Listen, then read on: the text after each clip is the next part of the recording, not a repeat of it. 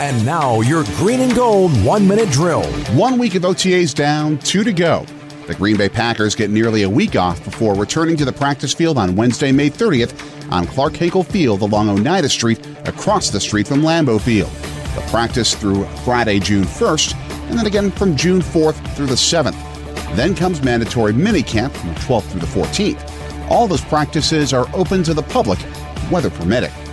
How will the Packers handle the national anthem this season? The NFL's new ruling demands all players in the field to stand during the anthem, but allows for players to be in the locker room instead. The league can fine teams if players don't stand during the anthem, as many had in protest of conditions for minorities the last couple of seasons. Packers president Mark Murphy told NFL Network he understood the reason for the protests, but he said he thought the new policy, which he voted in favor of, would stand up to scrutiny against the current collective bargaining agreement. Teams have the right to decide their own policy on whether to stay on the field or in the locker room for the anthem.